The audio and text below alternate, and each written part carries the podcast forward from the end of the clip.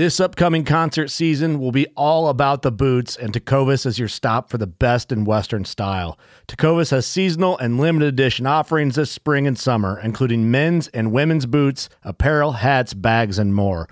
All Tecovas boots are made by hand in a time honored tradition with timeless styles that are always on trend. And Tecovas has first wear comfort with little to no break in period. It's hard to find this level of comfort paired with this level of style. Stop by your local Tecova store, have a complimentary drink or two, that's WCB style, and shop new styles. The smell of fresh leather and friendly staff are at your service. Many stores even have leather custom branding to make your boots truly personalized. And with regular live music and events, there's no in store experience like it. If you can't make it into a store, just visit tecovas.com. That's T E C O V A S.com. They offer free shipping on all boots, as well as free returns and exchanges, and ship right to your door. Go to tecovas.com and find your new favorite pair of boots today. Fishing like a local isn't just about catching fish. It's about connecting with the environment and the people who call it home. It's about hearing the stories and traditions that have been passed down for generations and sharing unforgettable moments with the people you meet along the way. Fishing like a local is having an experience that stays with you forever. And with Fishing Booker, you can experience it too, no matter where you are. Discover your next adventure on Fishing Booker.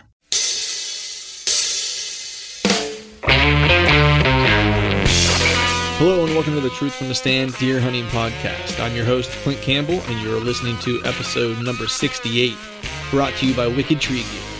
Today we're rolling into part two of the Buying a Hunting Property DIY Report mini-series with Ben Harshine of Whitetail Properties.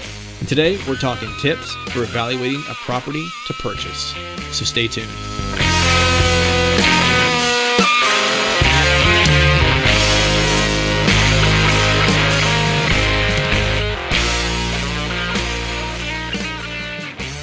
All right, welcome back to another episode of the Truth from the Stand Deer Hunting Podcast, the DIY Report, part two of the mini series with Ben Harshine of Whitetail Properties. In the first part, you know, what we're covering in this mini series, I guess I should say, is you know tips and things to consider when you are you know looking for or considering buying a hunting property. And what we covered in part one was really, you know, we've moved away from daydreaming per se about a hunting property and wanting to start to really kind of make strides or take the steps to to really start to bring that to fruition and possibly make that uh, a reality. So we talked about finding an agent that, that that's going to be good to work with and, and trust being the main factor, the main thing you want to consider is that you need to be able to trust that person that's going to kind of lead you into making one of the biggest investments that you'll likely make, you know, in, through through the course of course of your life. Um, the other thing that we talked about as well was just some of the pros and cons of of bringing on a partner and how you might be able to make it a little bit more affordable. We talked about land specialists and you know and how they might they they are a little bit different than a real estate agent as we would maybe kind of understand it as we you know as whomever out there has gone through purchasing a house and, and, and that there is some nuance difference when you're looking at buying a property and and that they're experts in the land that you're going to purchase as well as uh, the market and what's happening in real estate in general. So it was a lot of good, really good information. And, you know, now we're going to kind of take it to the next level in this episode. And what, and what I mean by that is, is that, you know, we're going to move now from putting our ducks in a row and finding our agent and saving, you know, getting our money kind of saved and stuff like that and having a process for that. We're going to start to move into the the evaluation portion. So now, you know, that's that fun part where you get to kind of start to look at properties online or you know go out and take a look at properties and work with your agent and you know walk some of these properties. Um, you know we're going to talk a little bit about neighborhood and huntability and access to properties and stuff like that. So a bunch of things you need to consider about the property itself uh, before you you make the purchase. So that's what's on the docket today. Nothing too crazy happening in my life for a quick update. You know had a uh, a nice weekend getaway with uh, with with my wife. You know it was a belated anniversary kind of outing for the for the two of us. You know, 15 years strong. So. Um, so that was super cool. Went to the the Chesapeake Bay or down around Annapolis and and stayed on a boat for a weekend and just kind of hung out. Um, you know, was thinking about deer. Um, you know, during the during the time off, I tried to to put that out of my mind as much as I could, as I know we're kind of getting to that time of year. Of course, we're all checking trail cameras and, and watching the velvet grow and, uh, you know, and really kind of waiting to make that turn. I have yet to start some of my deer work. I have some some plots I need to be putting in on the new property, but they're all fall plots this year, as I've, I've mentioned in previous podcasts. So my work will really kind of start here after the Fourth of July weekend. And the other thing uh, I wanted to make a quick mention of is uh, kind of exciting. I forgot to do this last year, um, and I told myself I wouldn't forget to do it again this year. But um, last week on the 22nd actually marked the podcast's second anniversary. And last year we totally missed it. I didn't even realize it until we got probably two months past it and recognized, like, wow, the podcast has been on for a year. So now, fast forward, you know, 12 months, and here we are um, at our second year anniversary. It was on the 22nd of, of July. So I sent a post out on Instagram just kind of saying thanks to everybody um, who's been tuning in for, you know, the past two years, you know, whomever, those of you who've only been tuning in for a couple weeks, you know, it, doesn't matter. Um, you know, John and I, I don't want to speak necessarily for John, but I feel pretty comfortable. He probably agrees with me that we're we're super appreciative of all of you guys and, and gals that spend some time with us. Um, you know, I think it's really cool that you know you all jump on and, and listen to us talk to, to talk deer hunting and bring guests on and um, you know I will I have to say you know not just the guests but the folks out there that we interact with and I, I've become friends with on social media and stuff like that y'all you know really do inspire me um, you know to to be a better hunter and to, to be a better conservationist and and to be a better person overall and so for that, I thank all of you, not just for tuning in to, you know, allow us to have this this platform and do this, you know, once a week, once every two weeks, however however often we get to do it. Uh, but more importantly, all the things that probably go unnoticed, um, you know, that that I that that I just want you to know that I don't take those things for granted. So I very very much do appreciate um, all the all the things that you guys have have provided and, and and this platform has has allowed me to experience. So thank you very much from the bottom of my heart for that. Um, and then in, I guess in not in such grand fashion, but you know, I, I think what I wrote in the post was in true DIY fashion. You know, I don't have a whole lot to provide other than a thank you, and it doesn't feel like it does uh, quite enough. But in true DIY fashion, that's all I have. Um, however, I I did say that I would do a giveaway during the course of this podcast as a small token of appreciation from from us to you all. Um, and so what we're going to give away this week is another Trophy Ridge um, H4 uh, React sight. Um, so I'll uh, I'm, I'm actually going to make a post. It's not going to be related to this podcast per se. I'll make a post on Instagram this week with the Trophy Ridge product um, with some directions on how to get involved in that. So be watching that here either on Thursday or Friday if you're listening to this on Wednesday. Um, and then also want to pass along, you know, to, to you to you guys. Exodus is still Exodus still has their Velvet Fest going on. So if you hashtag Velvet Fest on any of your social media posts, you're automatically entered, and they're giving awesome prizes away every week from now until you know, I think like the end of July, if I'm not mistaken, ish. Um, and and all you have to do is hashtag uh, anything that you post on social media, and it puts puts you in a running. And there's a grand prize drawing um, at the end of it. So be sure to get involved in that. Also, not to be outdone or outmatched, uh, Wicked Tree Gear is also doing a killer giveaway uh, with Whitetail Heaven Outfitters. Um, I believe it's Ohio, Kentucky, and Indiana is where they have uh, their their uh, their farms and the winner of this uh, of this giveaway actually will get to choose to have a hunt for free at the hunter's choice of, of location. They're giving away a ton of other really cool prizes from from Lone Wolf to Wicked Tree Gear products, um, so on and so forth. But all you have to do to get involved in that uh, giveaway is purchase either a Tecomate seed, a Glacier cooler, or a Wicked Tree Gear product. Every purchase you make from any one of those three companies will put you in the drawing or in the running to win that hunt with Whitetail Heaven Outfitters. You can buy as many products as you want, single purchases, as many times as you purchase, your name gets entered. So the more you purchase, the more chances you'll have to win. And you could also use your Exodus Outdoor Gear, Tecomate Seed, and Glacier Cooler promo code from Truth from the Stand that's truth and get 20% off of all your purchases and get into the running. So just wanted to pass that along to you guys uh, to make sure you're taking advantage of that. And to that now, without further ado, we'll make a couple comments here about our partners to help us uh, make this podcast possible.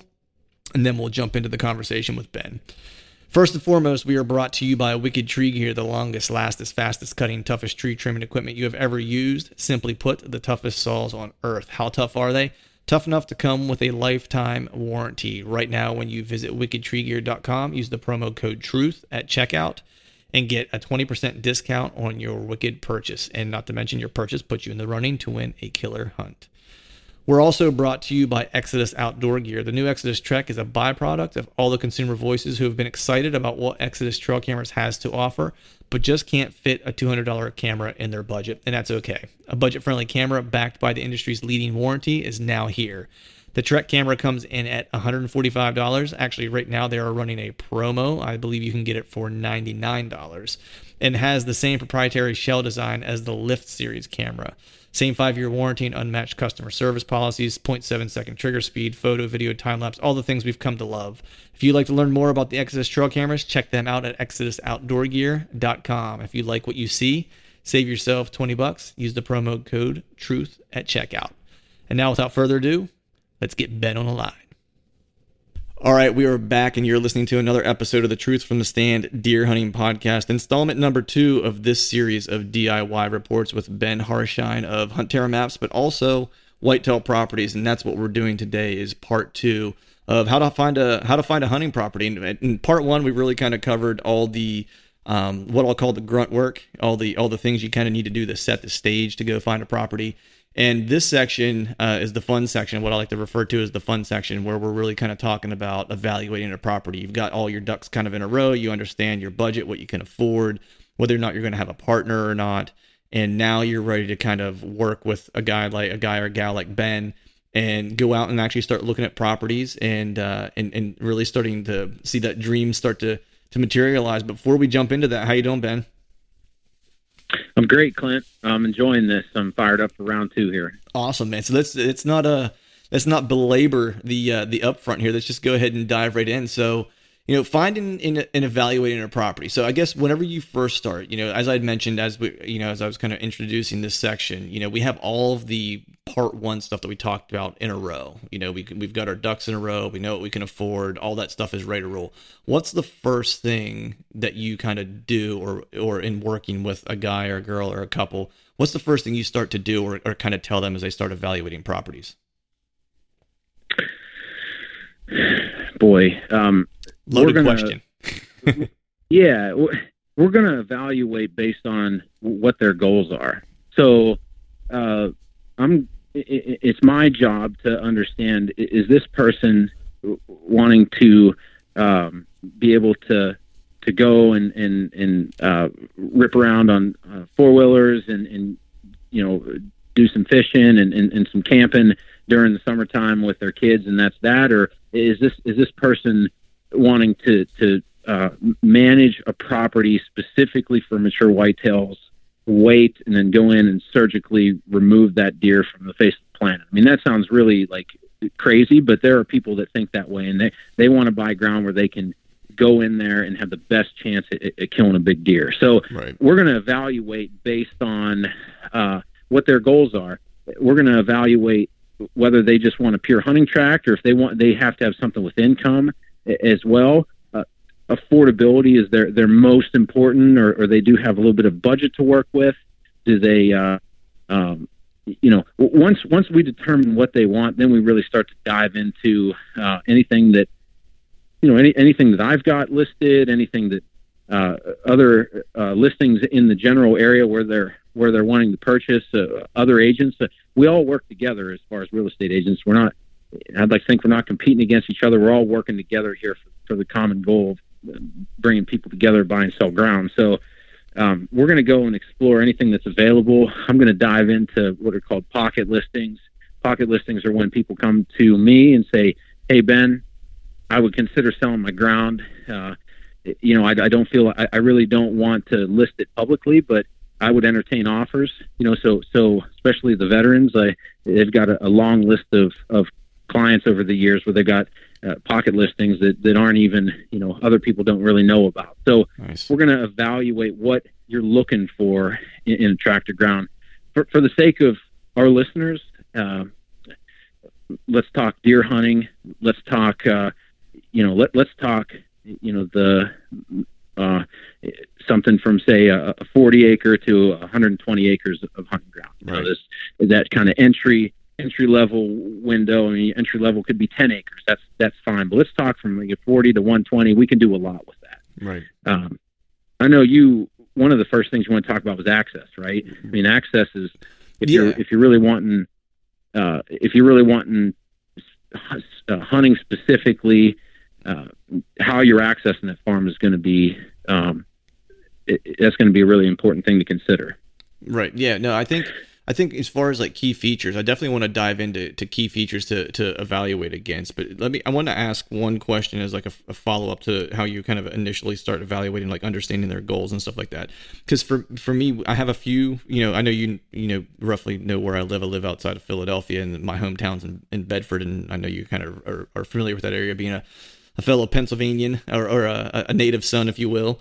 Um, you know, one of the challenges I have with the hunting properties back home is that they're just far away. They're three hours, they're three hours, three and a half hours, uh, you know, from where I live. Is there any kind of guidelines you would suggest to folks if they are considering to buy a piece of hunting ground? You know, what's, you know, I guess how close do you could try to keep people to where they can actually enjoy it? I mean, if someone's, if I come to you and I say, Ben, I'd really like this property, you know, out in Pittsburgh, you know, and I'm living in Philadelphia, you know, and I'm saying, you know, it's a hundred acres or 40 acres or whatever, you know, what's your kind of advice for that in terms of how close someone might want to be to their property? Yeah, closeness is certainly a relative thing, but I, I would say in general, general what I've seen, and me personally, two hours is going to be max. I Mhm. mean, uh, again, if, if that's what it takes to get into some really wicked country or, or a great, you know, a, a specifically managed neighborhood or a QDMA co-op that's really well known for having a great neighborhood, Mhm. if you got to stretch past that a little bit, and it's really that, if that's value to you, then by all means go for it. You know, you can you can figure out ways to to to work around that. But I'd say in general, uh, man, two hours seems pretty solid. Uh, uh, like I personally want to be able to to go back and forth for some evening hunts or some morning hunts and not dedicate a whole day there. Right. Uh, growing up, growing up in Pennsylvania, my parents had and they, they still have a cabin in northern PA. From from uh, home to there was just under two hours. Mhm. Um, so if we if we had to get home, I mean, if we had to get home for one reason or another, or up there for the day, then that's I mean, it's doable. It's still doable. So right. I personally, if I'm trying to do like say an evening hunt, I've got a family, man, within one hour would be really prime. That that would be ideal. But uh, that's what I've seen the majority of people looking, at, you know, the one one to two hour range, Right. or two hours or under. I guess Nice. would be the best way to put it. So, uh, kind of fast forwarding back to the back to the key features that we're evaluated against. I guess uh, let's talk a little bit about you know access and, and stand location as far as like when when evaluating the the, the property. I, I mean, I know that you do boots on the ground. So how do you you know again? Let's say I, I come to you and you know pick a state, whatever, if it's Iowa or or Pennsylvania, and we've found this chunk of property now. You know, kind of, you know, and I let you know that you know on the upfront that you know Ben, I, I'm really wanting to buy this for for hunting purposes, right? I want to try to have as good a hunt hunting as I possibly possibly can. You know, do you kind of take that opportunity to kind of walk it, look for look at access, and kind of talk through access and stand locations, and, and what are you kind of looking for? Before we continue our conversation, let's talk about Wicked Tree Gear saws. Hardcore deer hunters need hardcore tools. Do yourself a favor and check out Wicked Tree Gear, the toughest hand saws and pull saws on earth. You buy it once, you buy it for life, backed by a lifetime guarantee. Right now, if you use the promo code TRUTH, you'll save 20% on your next purchase with free ground shipping. So head over to wickedtreegear.com and get a saw that's tough enough to work as hard as you hunt. Yeah, access specifically. Um, number one, if it's not on a if it's not on a road, a, a county road or a highway or or, or, or whatever, uh, if if it appears to be landlocked, it- it's got to have a legal easement to be able to legally get back there, crossing another person's property to be able to get back to it. I've got one listed for sale right now. Actually, it's 60 acres jammed in the middle of a section. Uh, a section is a square mile out here in the Midwest. The Mhm. section is, is one square mile, 640 acres. This 60 acres is literally jammed in the middle of it, and there's a there's a quarter mile lane that goes, or I'm sorry, half mile lane that goes back into it. So that legal easement is really important. Is from an access perspective. How can you can you legally get on the ground? Okay, check. Most most almost all properties you can, but you got to make sure that that is the case. Right. Uh, once we determine that, now as far as accessing from a hunting perspective, um, you've got access for just the the general uh, the general approach to the hunting location, and and you might have 80 acres where 70% are, are huntable. Okay, where you envision yourself parking, or at least the uh, um, you, from from where you get from the road stepping onto your ground, how are you affecting or letting that wildlife know you're you're coming for them? So, right. uh, uh, a really uh, good thing to consider is is your wind directions, especially if you're a bow hunter. Uh, look at. I was just looking at this not too long ago. Look at your historical wind data. Uh, believe it or not, the, the past three years here in Iowa, uh, the majority of October and November, the major the, the, the most uh, common wind was a south wind. Okay, so if you're wanting to have the most opportunities, and that south wind is is okay. Uh, typically, that north wind or that that northwest wind will bring uh, will will come with cold weather, and cold weather typically translates into to good whitetail hunting. So. Right. Uh, let's try to find something that we can access and not let the whole uh, property know that we're coming uh, with that with those different wind directions. So assessing that is is key. Um, I personally really, I mean, you might find a wicked piece of property you're wanting to buy if it's got access only from a specific place, especially from the north. That's a that's a minus for me. Um, so uh, you've got access from in that regard as far as how it's affecting your hunting, but you also have to consider access, especially if you're wanting to put food plots in how are you going to get equipment back or, or throughout that that property? So you might see a nice hidden hay field that you want to convert into, uh, you know, a couple uh, a couple different food plots, different wind directions. Uh, you got to cross the creek to get back there. Is there is there a good crossing there? In the Midwest, we call them uh, Missouri crossings, uh, or is it a is it a big washout where you it's, you literally can't get your truck or your tractor back there? So um, you got to consider that sort of access too, not only from uh, walking, but also uh, from an equipment and driving standpoint. Um, it's really important. Yeah, it's, that's, uh, that's interesting that you mentioned. You know, I never thought of wind direction in terms of looking at a property. You know what I mean? It's like that never really, really dawned dawned on me to think of that. I think that's really kind of, you know, a smart a smart thing to look at, especially if you're gonna yeah. buy it for hunting and thinking about what that prevailing wind is. You know, and even if you want to get nerdy about it, even going in and kind of wind mapping at least sections of it, you know what I mean, to kind of understand. Mm-hmm. So my prevailing is this, but whenever I get into this little funnel, it likes to do this on a north wind, this on a south wind, and try to understand. I mean, that's probably getting a little granular as far as like in, in evaluating it for purchase. That's something you maybe would do after after you've purchased, but you know, I think that's really kind of interesting of looking at wind direction to buy a property. I would have never thought of it. That would have been probably not yeah. on the checklist definitely is an important. Uh, if I mean, if you're uh, uh, you know a hunter and that's important to you, let's look at that together. Uh, between the two of us, we can put our heads together and really uh, determine whether it's going to work for you or not. Uh, another part of access in we don't really deal with it here in in southeast Iowa where I'm at, but let's say like the bluff country of or the driftless region in, in northeast Iowa and, western western Wisconsin. Uh, where you, where you're at, I mean, in Pennsylvania, the Appalachian Mountains. I mean, there is some really rugged country out there, and uh, whether you can get to those certain parts of the property, especially if you're hunting them, if you can get to them without killing yourself, is really important. Top access, what they call top access, at least here in the bluff country, is key when you can access your property from the top and go down and not get super sweated, or are you going to only be able to access from the bottom and you got to climb to get to your stand? You know, so um, those are things to consider as well. I don't have a bunch of experience in that bluff country, and I think there's pros and cons to to, to that, but uh, yeah, you got to you got to envision how you're going to be using it. Uh, that's critical. Yeah, uh, I've hunted properties that look slammer from uh, from the map, uh, but they have not. Uh, I'm, I'm, limited in how I'm scooting around. Those mm properties haven't had longevity throughout the season compared to ones that are maybe a little more puny looking or or not as exciting, but I can get to them from different ways. Right. That's really what I would prefer personally. Right. Nice. Yeah.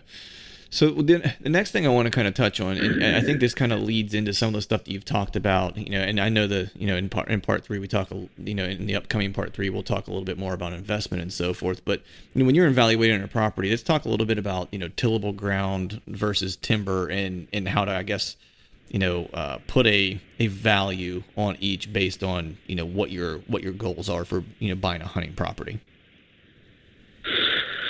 Uh, well, say that again. I guess what you're what you're getting at is is uh, a hunting tract exclusively versus uh, versus a one you can farm on as well. Is that yeah yeah? So it's like if, what you're saying? Yeah, if I'm looking at a property and I say you know uh, you and I are talking and I'm saying hey yeah I, I really want to take a look at a couple you know a couple different pieces of property and um, you know, I know some of the property that I'm, I'm, considering has, you know, a higher percentage of tillable land. Some of the property I'm looking at has a higher percentage of, of timber, you know, uh, land that could be timbered or just, you know, timber hardwoods to hunt, whatever the case might be. You know, I guess just talk a little bit about, you know, the, the pros and cons of having more tillable versus more uh, timbered land. Oh, sure. Um, so the, the, the biggest factor or, or what's going to play the most, uh, when it comes into having tillable ground is is going to be your price acre. I mean, your cost is going to significantly go up if you've got good farmable soil there, mm-hmm. because what you got the way you have to look at it is it's generating income. Even if you're not a farmer, mm-hmm. uh, uh, you're you're going to be able to to rent that ground out. Okay, and and everybody.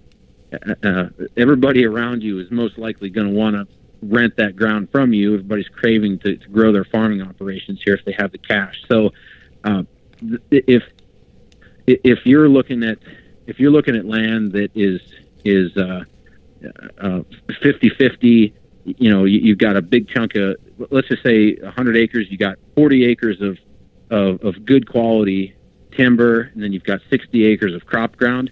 That's going to be a I mean, most likely we're not going to be looking at that and then looking at a nasty river bottom, you know, uh, overgrown uh, river bottom, you know, that's going to be significantly less. I mean, most likely we're probably not going to be looking at those th- two things, but we could within your budget, you know, in, in the beginning when we're exploring the different layouts and, and, and uh, ways that properties can generate income from you, you know, that that's what we would be we would be talking about then. But soil fertility is uh, so in, in general, one one crop field isn't uh, is going to be a completely different price than a, a, a neighboring crop field uh, with the farming capabilities. And like at least in in Iowa, we have uh, the corn suitability rating. It's and like I said, it's a it's a it's a way to measure how good that that soil is and, and what kind of yield you can expect to bring out of it. And when you've got that higher CSR value, that's more valuable dirt you can bring you can make more money in the form of row crops and cash renting it. That's going to be a higher price per acre than uh, something that isn't as farmable or has a lower CSR2 value. Right. So um, there's measurements like that all throughout the country, not not only for uh, for crop ground, but also for uh, tim- timber. I mean, I know in the southeast where the, just in the south they've got pine plantations. They have what's called a site index, and that's again a, a measurement, and that's going to that's what is going to be valuable for somebody that's wanting to buy timber tracts specifically for managing pine stands. Uh, that's going to be an important number to them as well. Right. So it's you know whenever you're looking at tillable versus timbered property, it's you know it's in you know your best interest to kind of understand the value of not just the purchase value of each, but also what the value is of standing timber that could possibly you know help you pay for the property or as you had kind of mentioned you know if someone was willing to cash rent the you know your tillable your tillable ground or if you're going to farm it yourself understanding what that can yield to help offset whatever your whatever your investment cost would be on the upfront mm-hmm. um you, mm-hmm. know, so you, you had mentioned something just a couple minutes ago a good neighborhood you know and that's something you know i know I know I'm pretty sure you're buddies with Jake Ealinger as well, and I've, I've talked to him a couple different times, and we've talked about QDMA and just you know setting up hunting properties and stuff like that. It's one of the things I don't know that people pay a lot of or as much attention to as they probably should, and understanding who your who your neighbors are. Can you talk a little bit about just evaluating a good neighborhood to buy a hunting property in? Oh yeah, that's where you're really going to lean on your land specialist to to be able to uh, know where those areas are. In time, throughout our careers, we're going to discover uh, we're going to discover pockets of our areas of expertise, whether it's it's, it's one county or, or a whole you know eight counties or whatever. We're gonna we're gonna be able to um, learn where those pockets are. The guys are like minded and they're managing for for larger deer, uh, or they're managing for mature deer. They're they're paying attention to their whitetail herd in the form of a, a QDMA co-op. People are, are working together to, to have the common goal of of, uh, really having a great quality whitetail herd. So, uh, talking with your talking with your agent and, and, and, understanding where those those good spots are, or maybe where there are places where there's a, a lot of known, uh, maybe more known riffraff or, or, or, poaching issues or whatnot. I mean, there are definitely good and bad neighborhoods, at least in, in southeast Iowa, uh, that I know of, and and uh, that's that's one way. Another way is to like let's say you've got a couple different you've got a couple different uh, farms you're interested in uh, go on google earth and look at what the surrounding neighbors are doing on their ground are they do they have a bunch of food plots is there is there any fresh uh, tracks two tracks that are going on or off that property i mean that's gonna that imagery is not gonna lie and uh, being able to look at the neighbors and and really start to put together the the the uh, the macro view, the the zoomed out view of not just your property, but how that one that's playing into the entire neighborhood and how everybody out uh, around you is affecting your potential new property. That's super critical. So uh, QDMA co-ops are, I mean, those are as blatant as it gets, where you have actual formed groups. Some of them even had logos and and like true memberships and whatnot. Um, those are those are awesome ways to get into uh, a, piece of ground that you know you can have confidence in. In that, you, if you're if you're trying to you know if you're trying to manage for for for big deer or for older deer, ones that you pass have a good chance of surviving the next year. Or man, you got a lot of work to, to put on on this one. It's this ground's been neglected for a long time. You're getting into a co-op, and most likely you're going to have some other guys that are going to be willing to, to chip in and, help you. And maybe they've got some equipment that you could borrow or, or, or rent from them.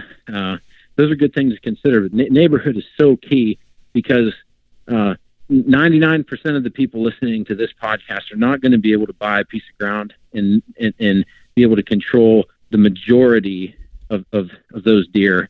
Um, on their property. They're going to move off. They're going to go to the neighbors, and what the neighbors are doing uh, is is uh, going to directly affect those deer that are using your ground too. Right. Yeah. I mean, it's it's it's it's as important what the neighbors are doing as what you know what what what you're doing. You know, it's uh, you're only gonna you can only control so much to your to your point. You know, it's I think I forget what mm-hmm. the number was. It was something like a th- unless you control roughly a thousand acres or something like that. That's really when you can start affecting herd dynamics to a degree. Um, you know, and most, like you said, most of us, it's like you would get a 40 acre, 100 acre, you know, piece of ground, and, and that's, you know, that's great. Um, you know, but you're really going to be at the mercy of those folks that are around you. And you would almost, I'm guessing you would almost, you know, I don't want to put words in your mouth, but I would think that you would want to, um, kind of prioritize neighborhood over over what looks to be from a topography and land perspective. You know, I, would prioritize neighborhood over over a, a gem piece of land. Is that what kind of are you thinking kind of the same way? Yeah. yeah. Uh, personally, um, if I'm just wanting a, a slammer of a, of of a, a, you know my best possible way to have an affordable uh, chance at owning ground and, and and shooting a good buck or two, depending on what state you're at. You know, I'm looking for I'm looking for that that piece of ground that is jammed in the middle of or is touching, um, not necessarily on the outside, but is a significant little piece of the puzzle for that larger, um, you know, neighborhood or those larger landowners. Um, they don't have that piece of ground, and th- those are those are ones I'm going to key in on. Mm-hmm. Um, I would rather have a skinny little draw that, that connects two bigger uh, tracks of, of big name neighbor uh, big, big name neighbors or large landowners mm-hmm. um, the, you, you know I'm going to have a good chance at, at at getting a crack at some of those deer. You know, so that's just another thing that you know if you got somebody on your side, we really can dial into uh, finding exactly what you're looking for. And just to, to cap it off, a good neighborhood. It, I mean, at least here in the Midwest, it, it does carry a little bit of a premium. Mm-hmm. Um, uh, you know, it, some some of those places are, are more well known than, than others, um, but because of the significance of, I mean, Southern Iowa is super rural, so uh, there are big chunks of, of ground where uh, landowners that are on the same page have, have locked up, and those areas are probably going to bring a little bit more price per acre or a good bit more price per acre, depending on how drastic, how, how big the, the scenario is or the scope of the management that's going on in that neighborhood. Right. Um, you know, so that, that, that's important to know too. And, uh, that's where, you know, it keeps going back to working with somebody that is, is, is, uh, dialed into the, uh, you know, at ground level. Right. There. Nice man. Well, I think we uh, I think we covered all the all the topics for for evaluating. Do you feel like is there anything that we that we glossed over that we missed that, that you you want to touch on, or do you think we covered all the uh, all the points? Man, I think uh, we could talk about this forever, but I think we I think we're I think we're rolling pretty good here. Awesome, man. Well, hey, I appreciate you doing part two, and I look forward to part three, man. Okay, sounds good. All right, folks, that is a wrap. Thanks for joining us, and thanks to Ben for coming on the show. Be sure to head over to Whitetail Properties and check out the land available in your area and drop Ben a line on Instagram or Facebook if you have any questions. He will either be able to answer them or maybe point you in the direction of someone who is a Whitetail Properties rep in your state or your area that you are, are looking at property or that you live in. I'll post all the links uh, in the show notes. You can, uh, of course, get a hold of him and get in touch if you need to. If you haven't yet, please head over to iTunes and leave us a five star rating and be sure to subscribe to the podcast. We'd be super appreciative of that. And before we shut this thing down, we need to give a big shout out to our partners that continue to help us make this podcast possible. Wicked Tree Gear, Exodus Outdoor Gear, Trophy Ridge, Ozonics, Obsession Bows, Tecomate Seed, Glacier Coolers, Ramcat Broadheads, and Trophy Taker Rests. And until next time, we'll see y'all long time coming if it all. It takes a special knowing to colorful. Damaged heads, broken letters. Rationalize yourself in numbers, but I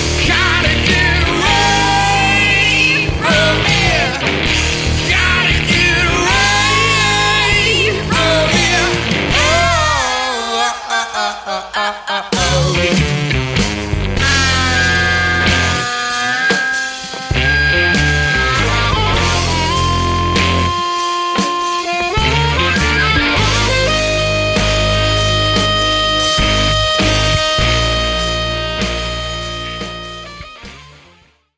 All right, gang, the new Truth merch is in stock at truthfromthestand.com and on YouTube below any of the Truth from the Stand videos. I've got some new hats, beanies, t shirts, long sleeve t shirts, and sweatshirts. There's even a new do hard shit hat for those of us who like to embrace micro dosing adversity. So head to truthfromthestand.com and check out the new gear and use the code TRUTH, T R U T H, and save yourself some cash on the new gear.